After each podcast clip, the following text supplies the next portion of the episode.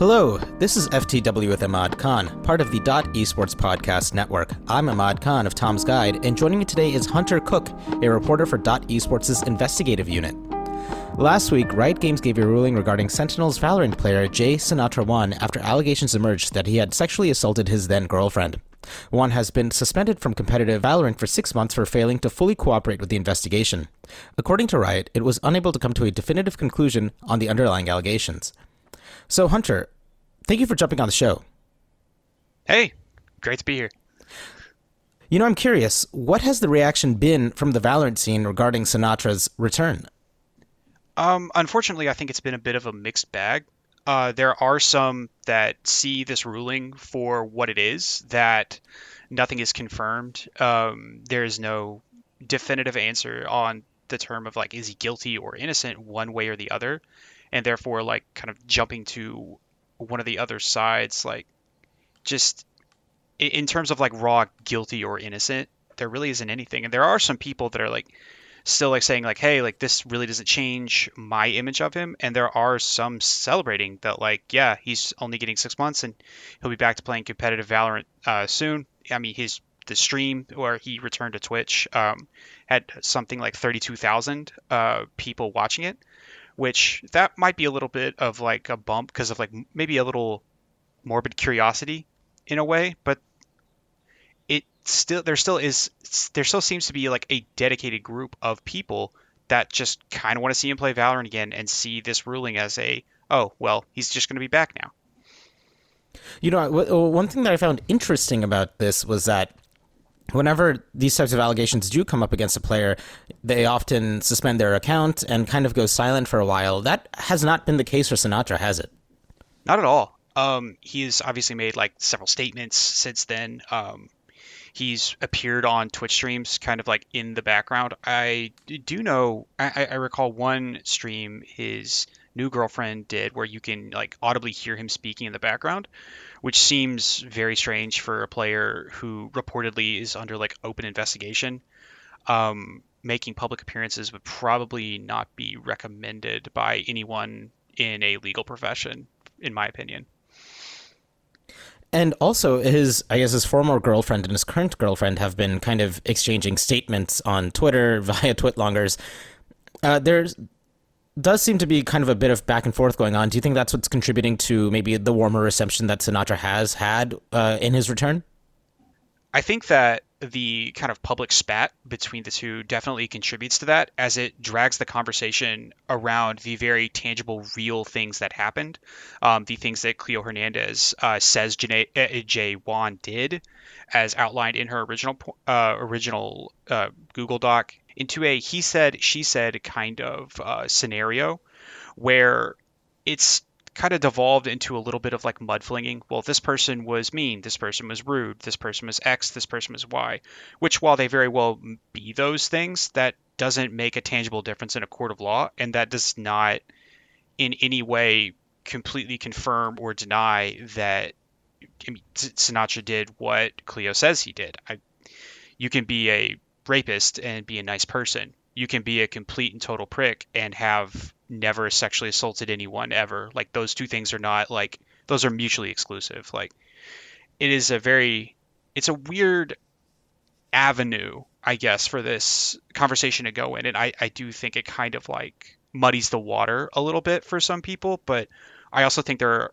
are um there are some people who are more mature in taking that for what it is and not letting they're not letting the tone of this public spat distract from the content of the argument, which is, I mean, he's still accused. There is reportedly a police investigation open on him, and um, it is definitely a matter that has not been closed by Riot. Like this, the, the statement that they put out, the competitive ruling, is not the end of the story.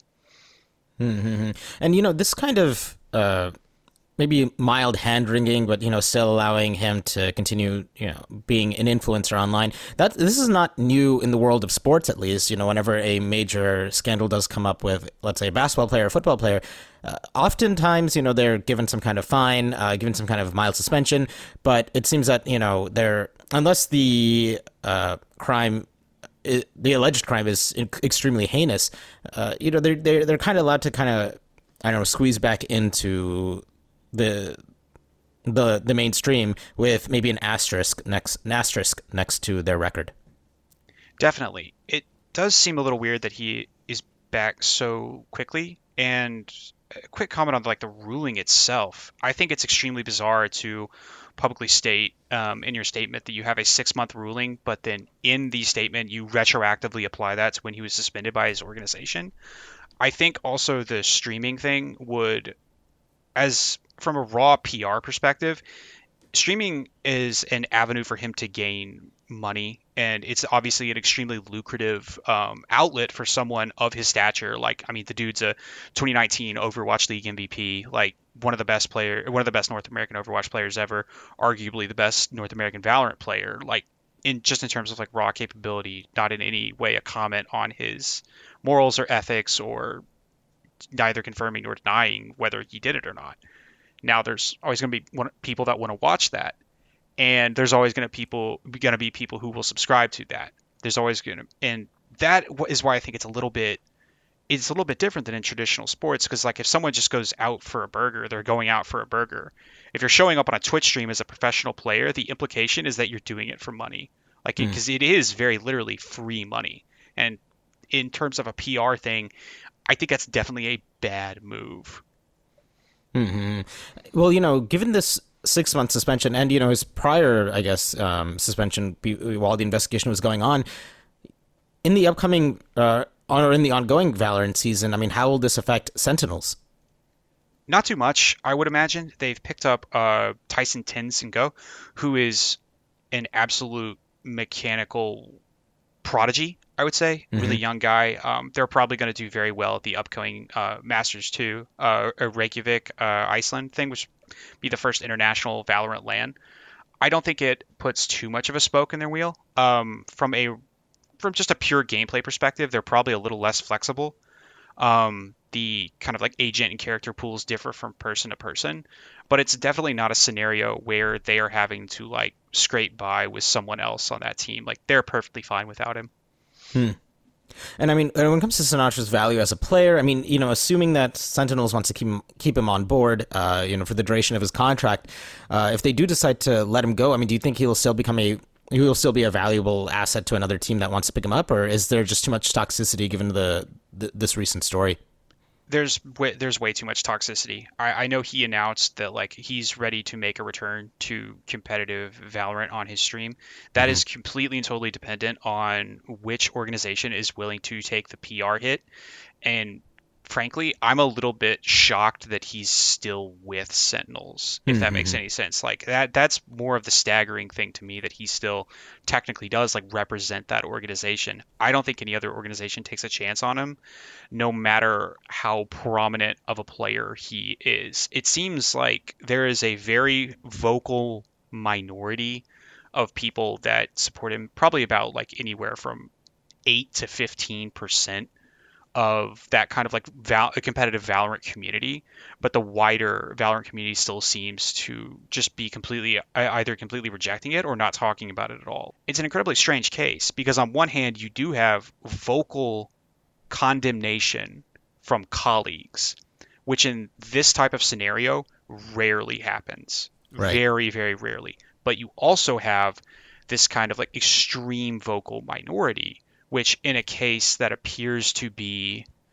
I, I, don't know how much anyone listening or how much you have read the original Google Doc allegations. They are comprehensive. Mm-hmm. They include dates, they include audio recordings, they include transcripts. It is incredibly hard for anyone to look at that and then look at Jay Won the person and then view him the same way even if he is not holistically guilty of the crimes outlined in it. It is very clear that like at times he was a very like emotionally uh, manipulative person and there are some people who are seem to be willing to ignore that because he's good at clicking on heads in a video game. Right.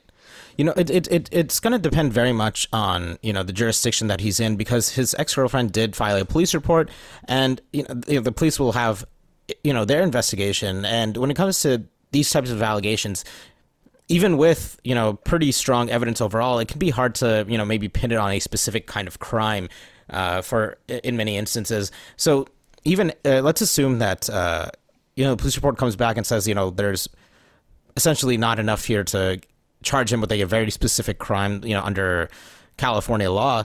Uh, does that? Do you think that kind of expunges his record, uh, so to say, or is this kind of like, will that asterisk always remain for any team in the future? I think with enough time for certain for certain people, um, it might. I mean, th- this is esports. Um, flexible morals in team organizations is kind of like par for the course, and wouldn't be um, the craziest thing in the world if it were to happen.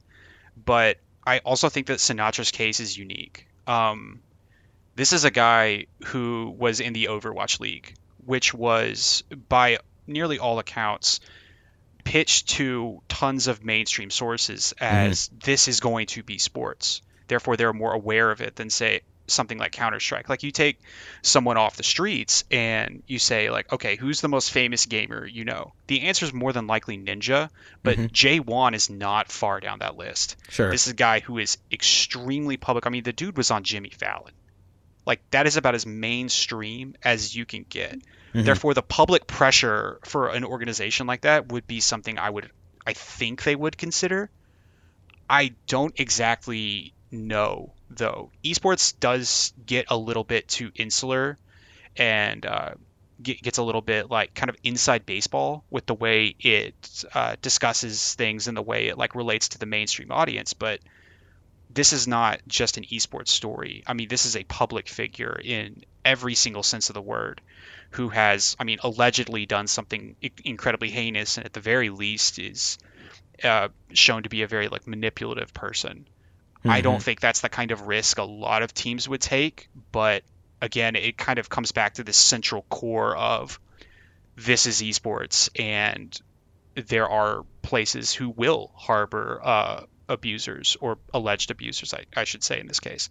There are people who will harbor um, manipulative people there this is a place where it is so uh, because it is so small and insular there are lots of people who are unwilling to speak out of this by vir- against things like this by virtue of like I need my well I need my job or I don't want to burn this bridge publicly or this person is friends with this person and man this could be something for me down the line like in a in a community this like still tight knit mm-hmm. it would be a little bit tacky to kind of like come out with a massive uh, overblown thing of like we are never signing this person because of these allegations. And I, I think that's a very strong motivator for some of the for some people in this community. To put simply i have no idea. Um, i could see reasons for why teams would and i could see reasons for why teams would not uh, if it was me personally i i wouldn't just based on the fact that I mean, this guy is huge. Outside of like Ninja and a couple of like global faces, I mean, I would say J1's a global face too, but he's very high up on the list of people that like people know about. And with that, Hunter, thank you so much for coming on the show. Thank you for having me. Always a pleasure.